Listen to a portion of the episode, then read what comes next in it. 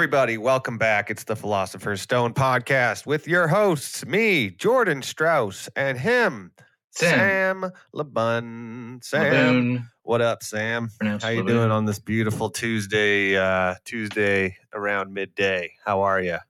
I'm doing quite well. Um, I hate to be a stickler for this, but uh, my last name is pronounced Laboon. I would figure after What did I say? Labun. LeBun is much more appealing to the masses. Okay. Laboon has that that boom, like the boom. Here comes the boom. you Here know? comes the boon, ready or not. I guess, but LeBun, you know, got the LeBuns. I, I just I encourage you to maybe you could break the line of your pronunciation. You're allowed to do that as a as a family member. You can just totally start saying your name differently, and then a few generations down the line, it is LeBun. So really, you get to rewrite history if you want, Sam. Suppose I, could. I, I just I really like that that boom sound. Like Same LeBun. That's what your name should be. same Labun. Yeah. I, I don't know. I, I Uh, like Laguna. Laguna Beach is good. Laguna Beach is a good nickname for you. The Lagoon, the, the Black Lagoon. Uh, what's going on, Sam? What's new with you? Well, just uh, puttering away here. Uh, wrote a, a midterm last Friday. Seventy-five percent of the class failed it. Oh shit! What was it on? Uh, land uh, residential tenancies, so like landlord and tenant disputes. Oh, Yeah. My girlfriend, the lovely Chelsea, she's been studying that exact thing for her uh, property management uh, course. So Oh, she maybe would have uh, been part of that class, failing. yeah. Oh my god, it was the hardest exam. I've, I got a sixty-four, which at the time I thought was terrible. But then I found out seventy-five percent failed. So I was like, oh okay. All right. That's okay. At that point, it's got to be the problem of the instructor or the prof, right? You can't have that many people failing your course yeah. or your tests that you're giving. Well, basically, it seems like what they do is they, I don't know, like it just seems to be pervasive across all the courses that they mark some assignments like ridiculously easy, and then Yeah. they make other things like ridiculously hard, and it's just so that they can like have a nice looking average at the end of the end of the day. I think. This is a conspiracy theory by Sam, Yes. brought to you by Sam LeBun. well, as long as you can pass the next, I mean, as long as you don't fail the course, am I right? Then you're LG. Oh yeah, yeah. I mean, ideally, you get straight A's. That's the goal. Nah, that's just, you know, as someone I once knew said, perfection is an unreasonable standard. So that's, uh, and I live by those words ever since I heard that phrase. Uh, yeah, that's that's my Yeah. coined that phrase. That was our business I used motto. to say it to my boss every single day. But guess what? I am officially out of the electrical game as of today. oh, you are. Yeah, I am. Whoa. Yeah, Big news. The, the burden. Shocking, I shocking can feel news. the weight. Oh, come on. See, that's another thing I'm not going to miss is these stupid puns that people think are just going to get me giddy with excitement. Shocking. That, that sure sounds current, Jordan. oh, current. Yeah. Nice. yeah, you get it? Do you Yeah. fucking get it? I, Do I, you get it though? I think I get it. Okay, good. Let's move on. No, I'm pretty stoked about that. Uh, it's the weather has been beautiful in my city the last couple weeks. Spring appears to have arrived. Mm. Uh, Bonnie Henry, our overlord that decides what we're allowed to do in this province, allowed us to have up to ten people outside gatherings. So Oh, wow. it's been a bit of a morale boost. Have some some of the boys over in the yard, play around in the yard in the mud and the dirt. Uh, but it's fun. It's been good. What are the have they lifted any restrictions up in your area? Um, well, there's like in person dining is allowed. Um, Oh, it's been allowed here for the whole time. I feel like yeah. almost, except for the very beginning. Yeah. Like that's, but that's But probably, there was far fewer cases and far more restrictions. It was weird. yeah. It- well, yeah, they, they had no idea what the hell was going on. Yeah, yeah. I think, uh, I think they're probably going to put restrictions back in place in like the next week or two. Really? Are you guys not getting vaccinated over there? We are. It's just very slow, very very slow. Yeah, Like, I think I- the, the first round of vaccinations happened in my city yesterday. So hopefully that's uh, going to be a rapid increase in pace here. Yeah. They're saying by the end of summer we could be back to normal or whatever you want to call whatever we get back to Yeah. is. I think so. I think probably by next fall things will be uh, pretty much pretty much bumping again, Next fall, or uh, like this coming fall. yeah. I just want some fucking comedy to come back. Mm, Give me a sense of purpose again. yeah. This podcast ain't cutting it. well, there's comedy in in Ottawa. It's just like so restrictive and socially distanced. It's just like, eh, Yeah. what's the point? I see a lot of Zoom show. I don't know if I could ever like. I don't think a Zoom show would uh, even come close to tickling my itch for comedy. no. I don't know. Maybe maybe they would. I don't know. It just feels like it would be so weird to have because you can't fix the lag that everybody's hearing the punchline differently at different times. It's just I don't know. I don't know. I barely am able to do it in perfect conditions. I don't know how I would fare in like the worst conditions ever for comedy. So I've just saved myself the uh the uh the ego beat down for now. Yeah. I, well, I feel like on Zoom it wouldn't even be that much of a ego beatdown because it's like it's like whereas like real comedy is like high risk, high reward. I feel like Zoom is like low risk, low reward. Like killing Yeah. on a Zoom show probably Yeah. doesn't really feel that great. It's like a slow trickle of the drug you want instead of a huge dose to the dome. Yeah, exactly, exactly. And it's like it's hard to imagine bombing on a Zoom show. Like, I guess it would still be kind yeah, of yeah. you could just be you could just you could just blame it on the internet connection. yeah, That's what I would do immediately. yeah. These jokes are perfectly crafted, so it must be a bandwidth issue. Yeah, my bandwidth. yeah, exactly. Yeah, so I'm I'm just waiting to get vaccinated and then might do comedy again. Might not do it again. I don't know. you don't know you're don't miss it a ton. no. I miss it quite a bit. Yeah. But I don't think about it as nearly as much as I did at the beginning of the pandemic. Like I've kind of settled into my life as a just a normal citizen. Just a drone. Yeah, I will say when I think about how often I was going to do comedy, like almost every night, uh, I like really enjoy my nights at home now. Like I've gr- I've become a middle aged man over this pandemic, but I feel like once I get the taste of it again, I'll be back in it full swing.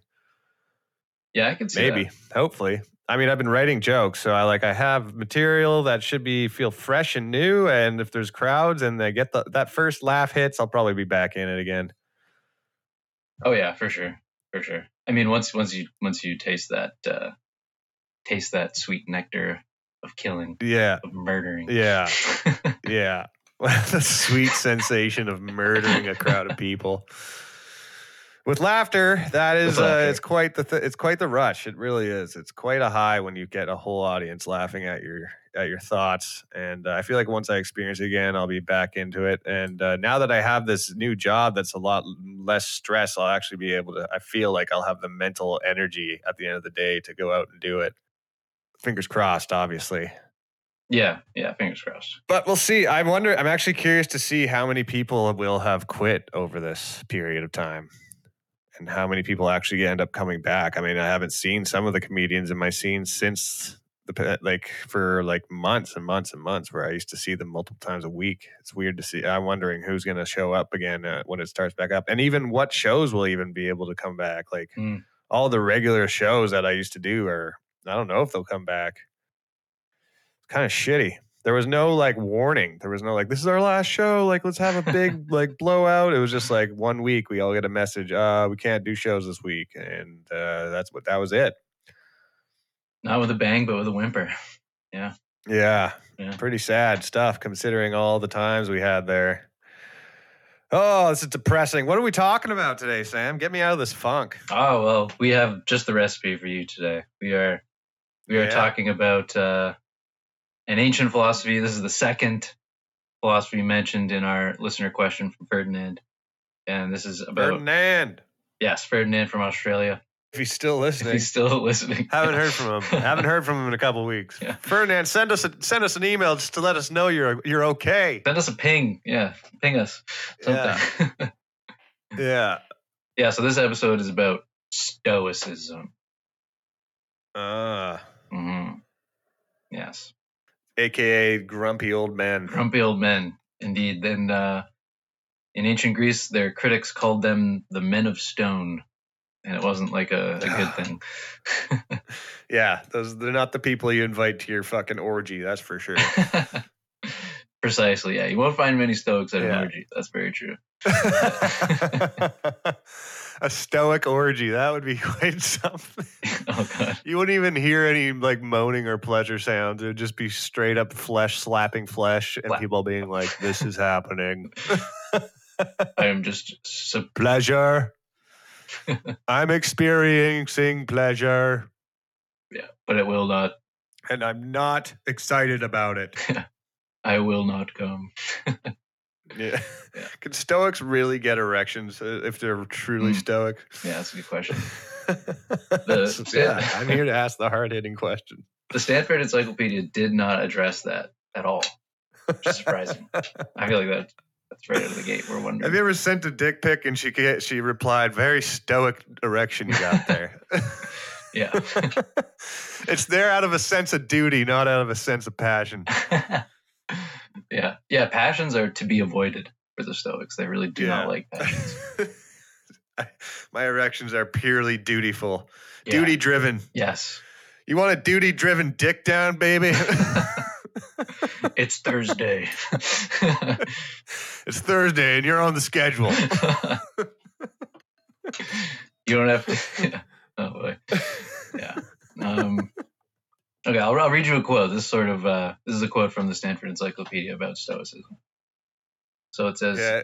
Stoicism tells you how you should regard death, suffering, great wealth, poverty, power over others, and slavery.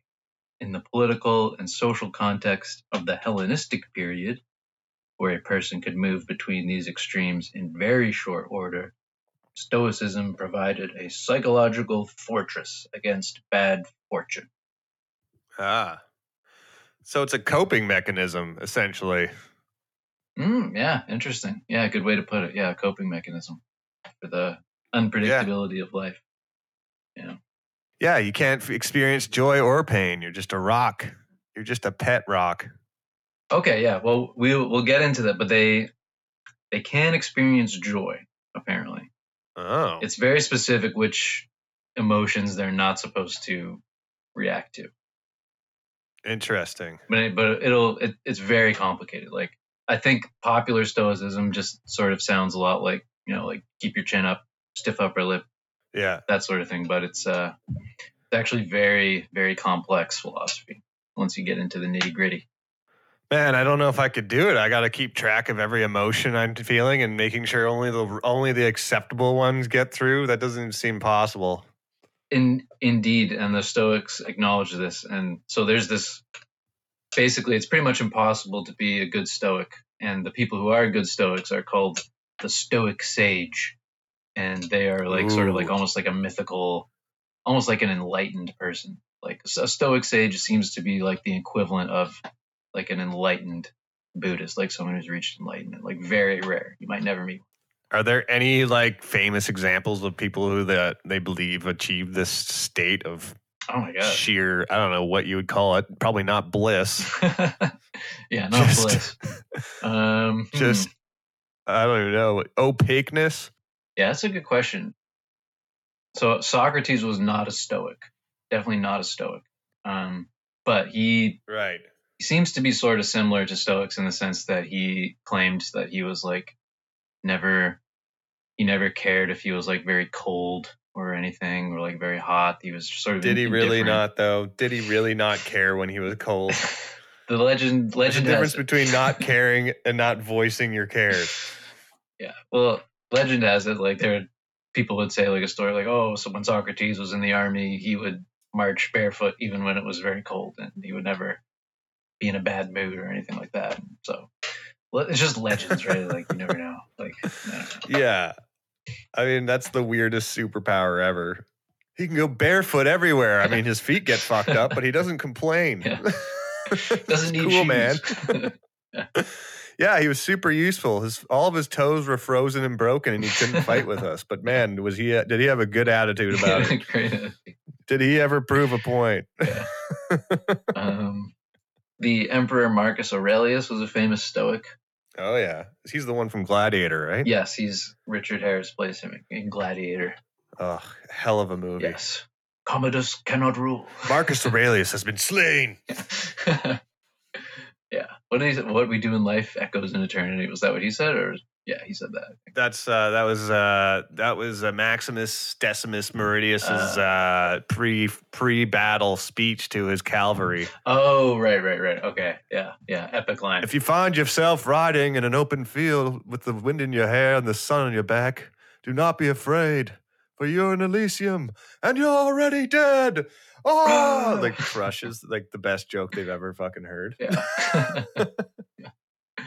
yeah.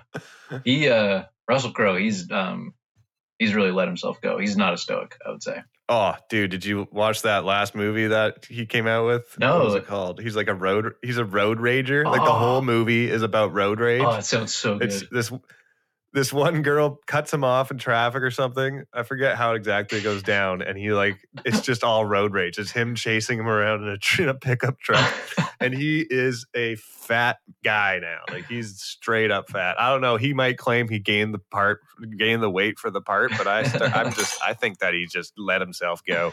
yeah. He ain't leading no armies. He's not fighting in no coliseum. Are you not? Oh. Entertained. He's gonna be protesting outside of McDonald's. Husband to a murdered wife. and I will have my vengeance Maybe tomorrow. later. Uh, was he a good actor still though? Like was it good acting? Yeah, I mean, he, yeah, he's a good actor, but it's still depressing to look at. Mm. He wouldn't fit that armor anymore. Let's put it that way. Get the breastplate expander. yeah. Good King Robert. yeah. Yeah. So, Stoics.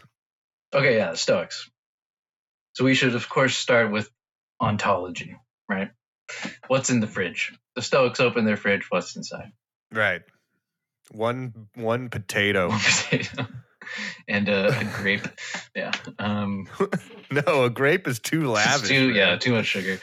I feel like they're almost uh, exclusively eating starch. yeah, maybe potatoes, chicken breast, broccoli. Maybe like that. That sounds right. as long as the chicken breast is unseasoned and Mm, overcooked, yeah, boiled preferably. Yeah, boiled to shit. Yeah. Boil all the joy out of it. Nice and gray. yeah. Yeah.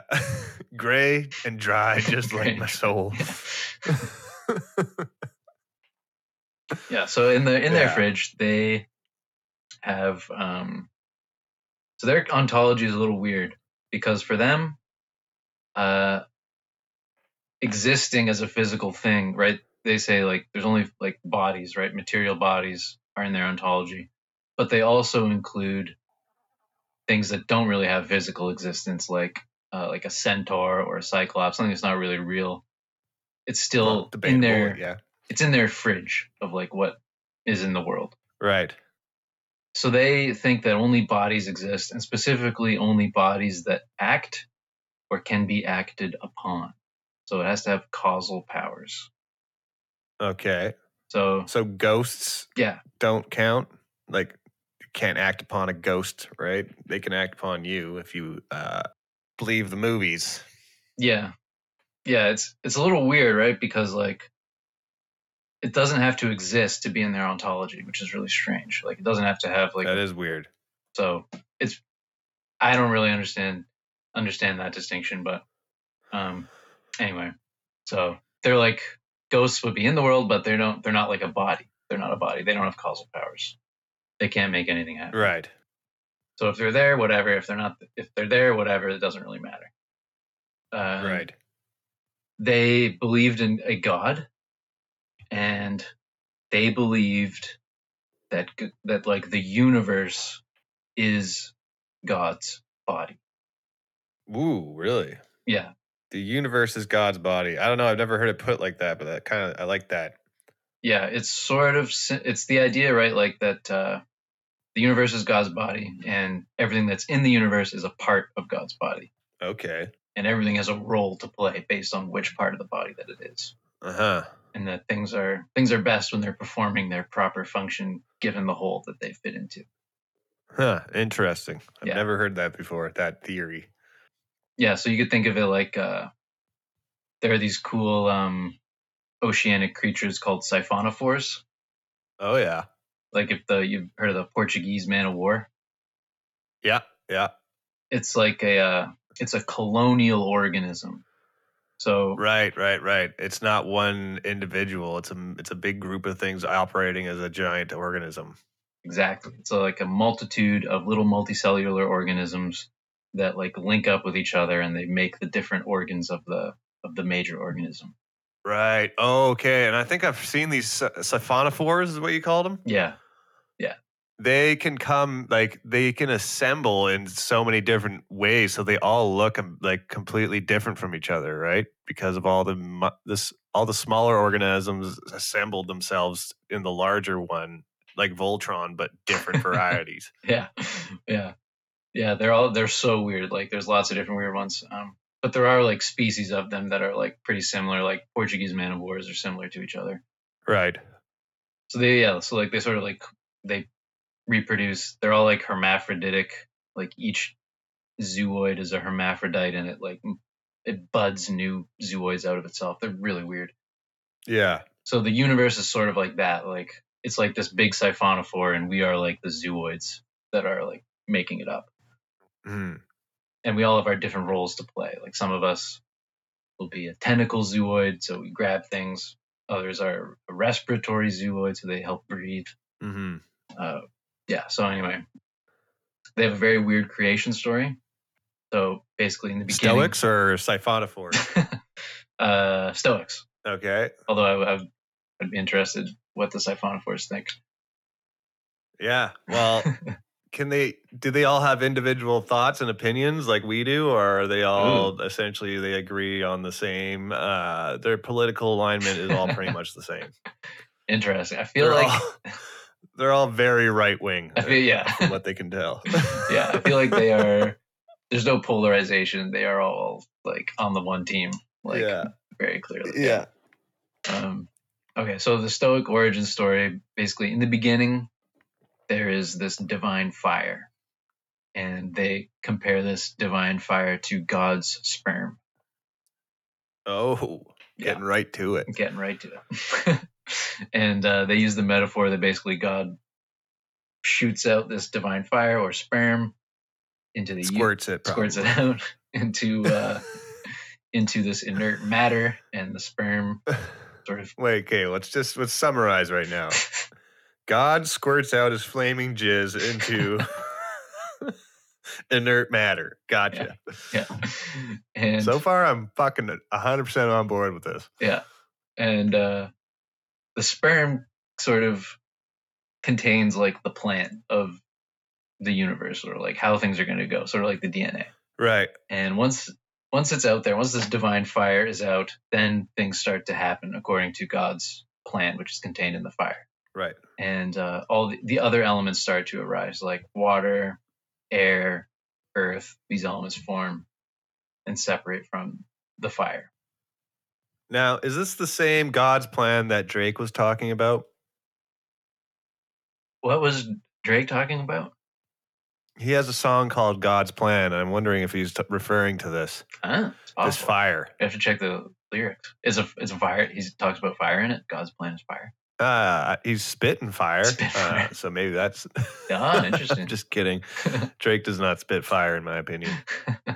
uh, we on the how does it go? We on, ah, I don't know. I can't really remember the lyrics. Anyway, um, All I get is Kanye lyrics going through my brain. mm, yeah, Kanye, Eminem. Notorious B.I.G. Did you watch that documentary on no, Netflix I about sh- I him? should- oh, I should. It's really good. You should watch it. It it really it makes like he really had to cho- he literally chose between selling crack and becoming a rap star. Mm. And who knows if he would have died later or sooner if he chose the crack life. Ooh, good question. Good, question. Yeah, We'll he know. died pretty young, anyways. Yeah, he was 24. Jesus Christ. He may have lived longer Yeah. dealing crack. Yeah, that's that's what I'm saying. Is like he might have actually had a better, longer life if he chose to deal crack. That's insane. Yeah, he could like write like little lyrics on each bag and like yeah. like his trademark. Anyway. Um a little late for this new marketing strategy, but like where your head's at. it's like a crack fortune cookie. It's like you get a little bag of crack and you get a little line from you get one hot line, you get a line and a line. snort a line while you while you read a line. Yeah. It sets the tone for the entire high. yeah. So so this happens, right? These elements they come, they co they they arise, um, the elements form, the the planets form, the earth forms, life forms, things happen in life, but then eventually everything gets consumed by the divine fire again, and that's called a conflagration. And so the universe is in this Conflagration. conflagration. And the universe is in this endless cycle, beginning and ending with these conflagrations of fire, where everything gets just consumed. So, do they have a theory as to what the point of it all is? Why is God doing this? He's just essentially birthing universes and then watching them burn out and then doing it again. yeah, that's a. Uh, there's a lot of scholarship on that, which I did not read, but basically questions are arising like, okay, so after a conflagration, do things happen exactly the same as they did in the last conflagration? Do you exist again? Does someone who's sort of like you exist again? How different are they? Like they don't. Yeah. They didn't really. Maybe he's just a, he's just adjusting things, the variables slightly till he gets the perfect one. just moving things It's a a little, little- bit to the left. Fine tuning, yeah. That universe was almost perfect, except for that truck drove through that intersection at the wrong time. So let's run it back. yeah, exactly. Okay, there's a lot more we could talk about for their um, uh, ontology. There's a bit more we could talk about their ontology, but um, we need to progress. So Yeah, let's move it along. Yeah. So everything they believe everything has a pneuma, and that is sort of like it's uh, that's sort of like the you have the elements of hot and cold in you, and that's the mixture is your pneuma. So Okay. so basically they they deny that there's any empty space at all in the universe. Everything is connected. Everything touches everything else. Right. So what separates you from things that are around you is your pneuma. You have outward strength, which allows your body to cause things. That's like your your heat, I guess. And then Okay. you have inward strength, which holds your body together. So Ah. sort of like the strong and weak nuclear forces, maybe in physics. I don't know. Maybe some of these guys do seem to like stumble upon actual real life physics with their musings and their philosophies. Really, Uh, actually. it's kind of interesting that way. It is very interesting. Well, they do say they say science and philosophy go hand in hand, so this maybe is why. I mean, you gotta you gotta be able to think in the abstract to test theories. Indeed, yeah. They started out together. Like scientists were originally called natural philosophers. Right. Anyway, so a rock, it has a pneuma called holding, which means it just holds itself together. That's what it does. Hold.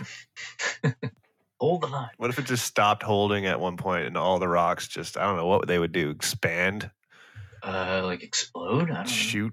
If they have too much heat, right? If they have too much heat in a rock, it'll crack, Yeah. and that would be an outward strength. So that would be the the heat pneuma would have. Now we're back to the- Biggie again. Back to Biggie, crack rock.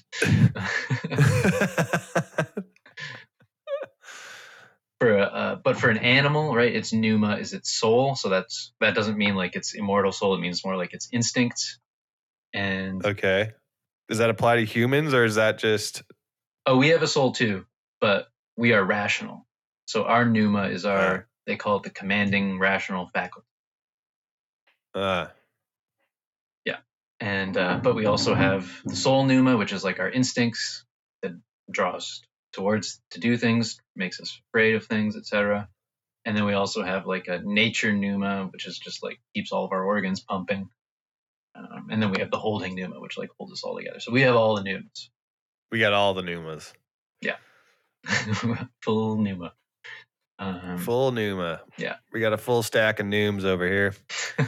And we're the only creatures that have all of the nooms, right? Yes, unless there are rational aliens or rational creatures that we don't know about, um, they would have Ah, that doesn't seem likely. No. Doesn't seem likely to me. No. Discount that. Yeah. So, so we uh, we reason, we we do things. How do we decide what we ought to do? Well, our sen- they have a understanding of like consciousness as well, or senses. So our sensory org- organs take in impressions. Right. So, an impression is a sensory experience that has a propositional content. So, if an alcoholic sees a bottle of Tito's vodka, the impression they get is like the impression they get is like, "Oh, Tito's, that looks delicious. I should buy it." Like that's like the content of their experience. Right. But because we're rational, unlike an animal which will just move towards whatever it's attracted to, Yeah. we have a rational faculty, so we can either assent to this impression, i.e., we agree that yes, uh, the Tito's vodka will be fun to drink, I will buy it, Mm-hmm. or we can withhold our assent, which is suspending judgment, like ah, uh, maybe I, I don't agree that I should buy the Tito's. Huh. Yeah. And like you said, animals just move towards what they want hmm without really giving it too much thought. Yeah. Um, that brings me to a story that happened to me last night. I was testing my cat's paw speed by sticking my face down below the couch, and he, he was swiping at it. And uh, turns out he's faster than he used to be because he scratched r- my entire eyeball, like my Oh. cornea. what? Like I could feel the indent on my eye. It wasn't bleeding or anything. Like I don't think it got that deep, but like I couldn't open my eye for a few hours. It was fucked. I thought I was gonna have to go to the hospital. Holy shit! Did it hurt? It hurt so bad. Oh my god! It god! doesn't hurt anymore today, but I can feel like like when it first happened, it felt like there was a distinct scratch along my eyeball that I could feel with my eyelid. It was really it was Ah. really unsettling. I was like scared my I don't know, eyeball juices were going to flow out. I'm leaking. And like I, I at first I was mad, but then I realized like I, he was just doing what he does because of uh, his lack of numas, man. yeah, he doesn't have a commanding rational faculty. Yeah, he doesn't. He just sees my eyeball and he wants to scratch it out, but only because I was putting it down in his little his little uh, den of his little uh, aggression hole or whatever. This zone. place under the couch. Yeah. And I was teasing him. I was putting my face in. and When he would swipe, I pulled my face away. And I, I've never been caught. I've had so many cats, and I always do that. And this is the first time I actually got got Ah, damn. Yeah.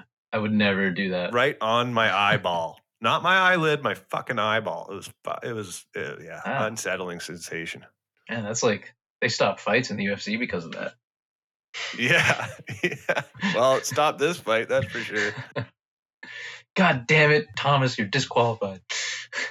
Yeah, eye pokes, eye scratches, like an actual claw. Like he had claws out. Like, like he, s- he Ah. sliced my cornea. It was fucked. Jesus. Oh, that's brutal. Yeah. Uh, anyway, yeah, so animals, all they do, all they care about is uh, increasing their self preservation and avoiding Yeah. their self destruction. Yeah. So, uh, an interesting thing about the Stoics is they uh, they think every choice that you make is entirely an act of reason. So even if you're like a hopeless addict to alcohol, if you choose to drink, they they they wouldn't say like, oh, you're compelled to drink because you have a, a like a disease or something. They would say, no, no, no, you Yeah. you chose to drink. You could have chose not to. You didn't choose. So they are very like so they put a lot of weight on free will. Like you, you're it all the buck stops with your willpower. Like you, it, they don't they don't subscribe to like you're you're helpless to your own desires. Um, yeah, like to to to an extent because it's it's really interesting because they also believe in like fate, and they believe that the choices that you make are going to depend on the kind of person that you are. Huh. So there was a guy named Chrysippus who had an analogy, right? And he said like some people are like cubes and some people are like cylinders. Yeah. If I push a cube, it slides because that's how cubes react to being pushed. Yeah. If I push a cylinder, it rolls because that's how cylinders react to being pushed. Right. So the way you react to to causes depends on the kind of person you are. Interesting. And do they think that you can change your shape? To stick with that analogy, can a can a can a square become a cylinder uh, via like self discipline and you know I guess a change of outlook? Yes, you have to be like constantly training your stoicism to get better. Right. But the only but even even like but then again remember like they think that the only you're only free, right? So freedom for them is is not like they're de- they're kind of like determinists. So freedom for them doesn't mean you just do whatever the hell you want, like whenever you want, and you're not subject to being caused to do anything. They Yeah. would say that freedom, a person is only free if they only assent to true impressions. Okay. What does that mean? Like say, like you hear about like there's this big orgy going down, and Yeah. if you Big ass- orgy going down. Yeah, if you Big assent, stoic orgy. big stoic, Russell Crowe's going to be there. oh god. um, and uh, your your impression is that you should go to this orgy because it's going to be very pleasurable for you to go to this orgy. But you- Pleasure. uh, pleasure. But you, if you assent to that, then you're not free. You're like a slave to your your passion. If you're right. if you instead assent to the impression that going to this orgy will compromise my virtue, so I will not go, Right. then you're you're free in their sense. I see. So self control is freedom to them. Yes, discipline is is freedom. So, so unlike some other people we've talked about, I forget what we called them, where freedom is like the ability to pursue all of your earthly pleasures at will. hmm Their version is your ability to deny yourself pleasures that would compromise your virtue. Exactly. If you if you are doing things because your passions are drawing you to do them, then you are you're Yeah. not free. You're a slave. And Huh. the only free person is, of course, the Stoic sage. Right. They're the only free person because they never. If The guy denies he doesn't even have to. He won't even eat anything other than boiled chicken breast because it's too passionate. yeah, exactly. Um, Salt is too passionate for me. yeah, and they don't have any. Raw potatoes. Yeah, and they don't have any gray area. Like either you're either you're free or you're a slave, and Huh. pretty. So we're all slaves basically, according to the Stoics. Yeah. Yeah. Well, yeah. I mean, no- who doesn't give in to some of their, you know, passions? If we're going to Yeah. use that word, word, yeah, which everybody is, does. yeah. So it's a great philosophy if you want to justify actual slavery, like a lot of ancient philosophies. I guess so. So they they they they don't have a lot of room for uh, uh, like human rights in ancient philosophy. No. No, they didn't. That would really cramp their style. Yes. sensing. I don't know. Like they have some stuff about skepticism that's interesting, but we should we should plow through into the real stuff that people care about. Well, actually, what time are we at here? We're at 40 minutes and we have an email to answer. So let's Okay, let's let's plow let's plow into the meat of it for the next 10 minutes. All right, so we'll skip the skepticism. We'll skip skepticism. So Okay. ethics, right? So like we just talked about slavery. Like what is Stoic ethics? Right. so in ancient philosophy, Aristotle is sort of like the prime mover of uh, of ethics, and for Aristotle, the question is, how do you live well? And the answer to that is, you want to live in such a way that you attain happiness, or the, the Greek word is like eudaimonia or something. It's sort of like a flourishing. Um, Right. and they really tied it very closely to performing your proper function Huh. right? So So this is the stoic version of it. So like as in as you were talking earlier that, that everybody in the um siphonosaurus or whatever yeah, Siphonosaurus. they all have their own uh function in the big body, right? So Yes. they're saying that true happiness is when you're performing your specific function at your best. exactly, yeah. And almost all the, even the, the Epicureans believe that too. What they, where they tend to disagree is what your proper function is. That's Right. where they tend to disagree. So the Epicureans thought your proper function is to avoid pain and uh, increase your pleasure. Right. And the Stoics, on the other hand, do not think that at all. They think that you, that are basically, they think our proper function is tied to the fact that we're rational creatures. Right. So we're not pleasure seeking creatures. They think the Epicureans thought we're pleasure seeking or pain avoiding creatures, Well, yeah.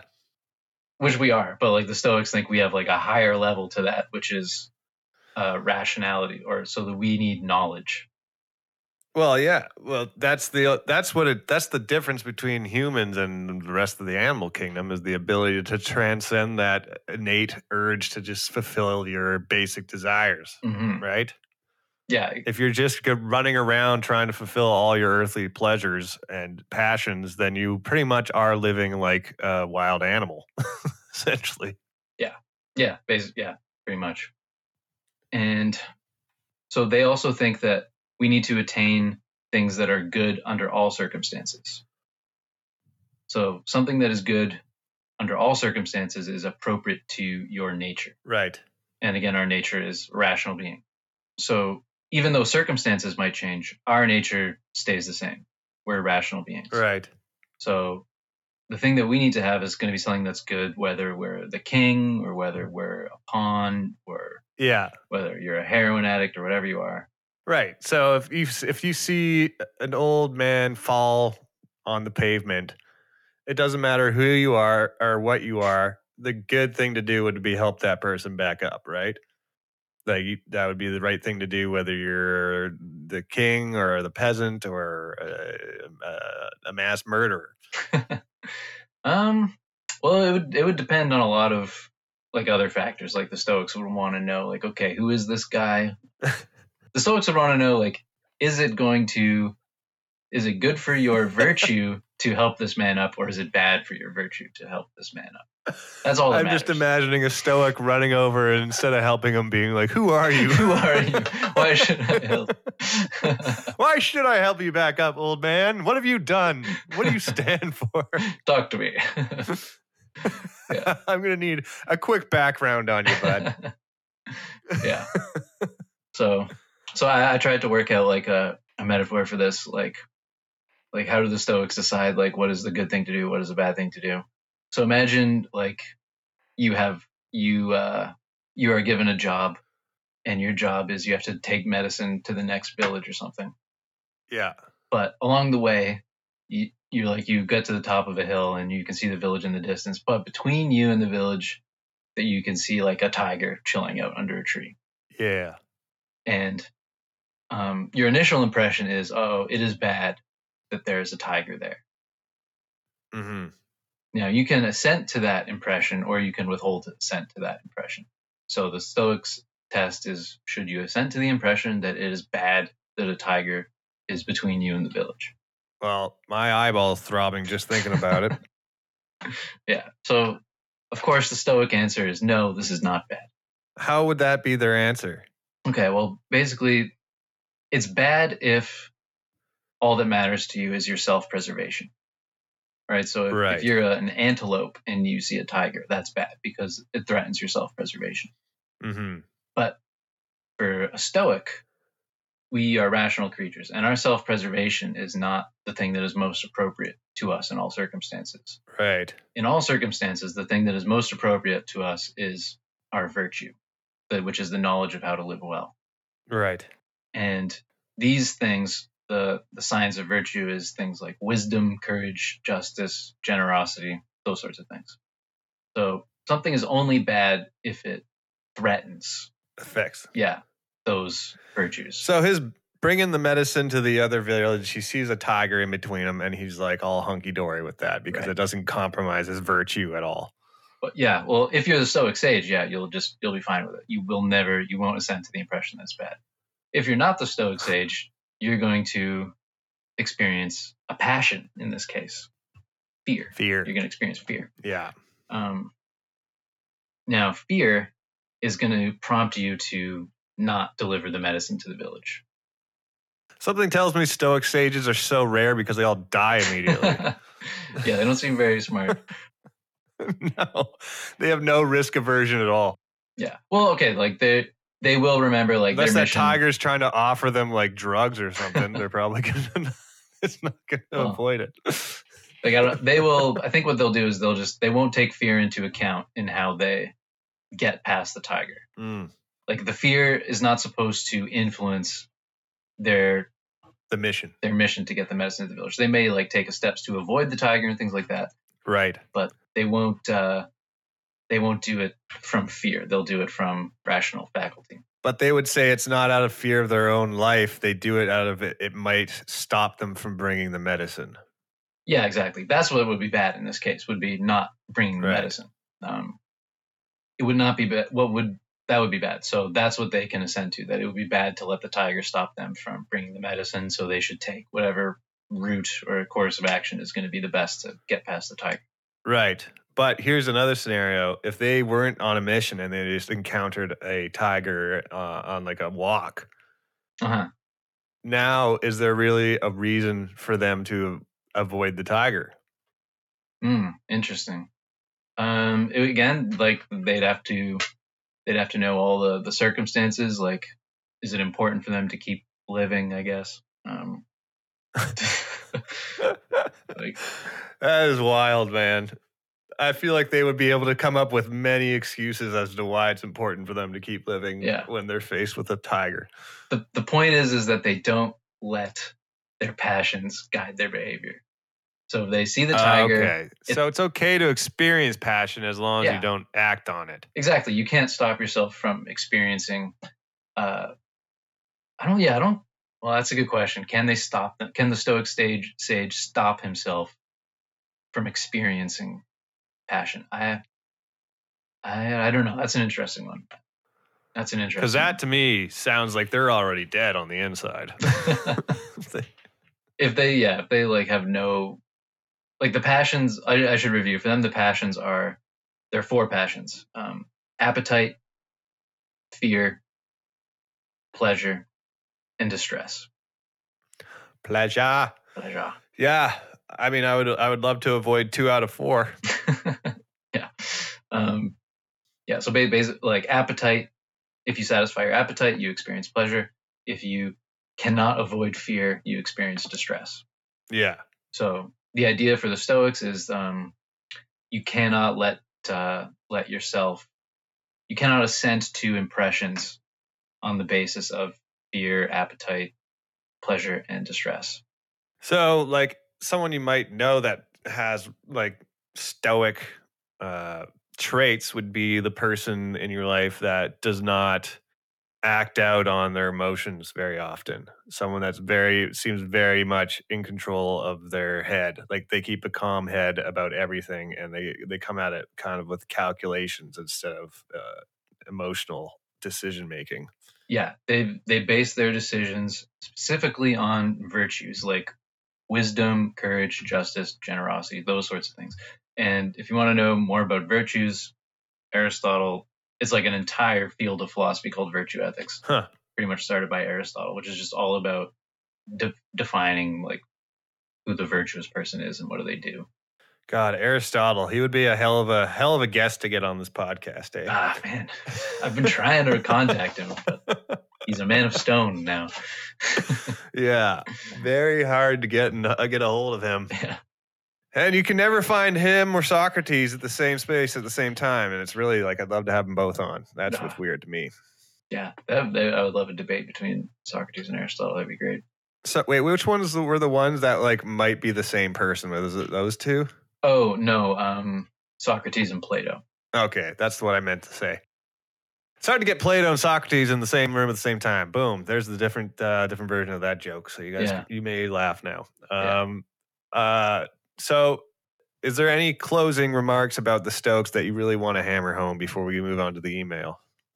Um, so so to, to reiterate, I guess, um, to clear it up a little bit, the Stoics are very against those passions: appetite, pleasure, fear, and distress. Uh-huh. But even the Stoic sage can still experience good feelings like joy. Okay. That's good because if you can't, what's the point of this lifestyle if you can't experience joy at all? Exactly. so basically, and another point, like if you uh, just because you assent to an impression, it doesn't mean you can't immediately withdraw your assent to that impression. Right. So you see the tiger, and you probably will immediately assent to the impression that it's bad that there's a tiger there because it's going to threaten your life. At But- the very least, you're going to stop walking, right? Yeah. Yeah. Oh yeah, like you can't. You see a tiger and you're quick, you're that quick to like, you don't even skip a beat. You just keep walking same pace. That is that's real stoicism, I think. Yeah, either you're a moron or you're like a like a next level human being. Yeah.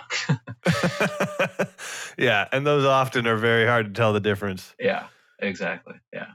Yeah, but a big thing for the Stoics is that as in Minority Report, you always have a choice. That's that's a big deal for the Stoics. Okay. You can always choose which impressions you assent to and which ones you withhold to and you can you can Mhm. change it at almost any time. So to summarize, a stoic is someone you want in the foxhole, but not at your party. Great way to put it. Yeah. Great way to Okay. Well, I don't even know if I'd want them in my foxhole. Well, I mean, you know they would stay in the foxhole and like you'd be able to leave and they would stay. well, I think their sense of duty and virtue would would would put them in a position to essentially do everything they can to get you guys out of there. Yeah, yeah. Well, I, I we should re- like I should like they would make the the they would choose the courageous decision, and the courageous decision is not always like the stupid decision to run pell mell straight at the tiger. Like they would they would find that Right. mean between cowardice and uh, bravery. I guess would be courage. Huh. All right. Well, that's our episode on the Stoics. Let's let's get to an email here while we have we're uh, we're near the end of the podcast here. Um, so this is an email from a listener. Uh, I don't know where they're from, but it goes like this: Hello, Jordan and Sam. I really love the podcast today. I have a few questions. Congrats on getting new jobs carving statues. Very proud of Jordan. Thank you so much, buddy. Uh, I'm excited for myself as well. How does Sam know that Jordan is not a simulation and just a figment of his mind? I came across your podcast on Spotify and probably my favorite Asian American podcasters. Keep up the great work. Well, buddy, I hate to drop the bomb on you, but we are as white as they come. Very white bread. Yeah, wrong on both accounts. We are uh, European Canadians, um, Mm. but I'm glad to know that our accents are thick. Uh, I don't know where you're from. I don't know if English is your second language, but thanks for writing in. And uh, he's this is question, Sam. How do you know I'm not just a figment of your imagination? Yeah, Yeah, so I'm not Asian. I did live in Taiwan for three years, but um, we could do another episode on that. But anyway, yeah, you might be pick, you might be picking up on that. Um, how do I know you're not a simulation? Um, well, to, to use the Stoic, to like now we can talk about the Stoics' view of knowledge, right? This question leads right into it. Yeah, So the Stoics believed uh, that knowledge is only possible in the form of a cognitive impression. And an, a cognitive impression is an impression that could not arise from what it is not. So, say you see a bird. Do you Yeah. know that there is a bird? Well, it depends on whether your impression is an impression that could not arise from what is not. So maybe it's a perfect illusion of a bird, or it's a hallucination, Right. or a, a demon has cast a spell on you that's causing you to see a bird. right. So the Stoics say, as long as it's possible that your impression is arising from something that it is not, the Stoics would say that if you don't know whether or not your impression is arising from something that it is not, then you don't have knowledge. So practically nobody knows anything, according to the Stoics. There's a very high bar for knowledge. So according to the Stoics, you, you there's no way for you to know that I'm not a figment of your imagination. The, yeah, the only way I could know it would be if I knew that all my sensory impressions of you were actually caused by you. Right. and not caused by a hallucination or something like that. So it's called the externalist theory of knowledge. So it means that uh, you know things if you have a reliable belief forming mechanism. That Right. so your beliefs are only caused by the thing and not by something that is not the thing. Hmm. But we don't really have reliable belief forming mechanisms to that extent because we have hallucinations, things like that all the time. So uh, I would say no, I don't really know. I don't know that Jordan's not a hallucination. The other way you could maybe find out if I was a figment of your imagination is if my uh, my niece never gets older. You have a niece? It's a reference to a beautiful mind where he has schizophrenia, and that's how he realizes his best friend. And we're back to Russell Crowe. Back so that's how you Crowe. podcast, ladies and gentlemen. Russell Crowe is the conflagration. yeah. it all comes back to Russ. I knew that the second I watched Gladiator, that he would be a huge, huge influence on my life. it is it is amazing all the different connections to Russell Crowe that we've had in this episode. Yeah. We should start our own philosophy cult, all based around Russell Crowe Russell Crowe. movies. yeah. Just get real deep into like all of his movies, like analyzing them. Well, thank you again for your email. It doesn't say your name here, but uh, feel free to write in again. And uh, thanks for uh, congratulating me on my new job. I start it tomorrow. So, uh, next podcast, I'll come back and I'll probably just talk about how much I hate it. it only takes one week. yeah, no, I'm going to be uh, as stoic about it as I can and just try. And uh, I, I feel like it's going to be a good break from at, at least a less stressful environment. And that's really what I want right now for a bit, anyways. Yeah. And uh, that's it. That's our episode. Thanks for tuning in.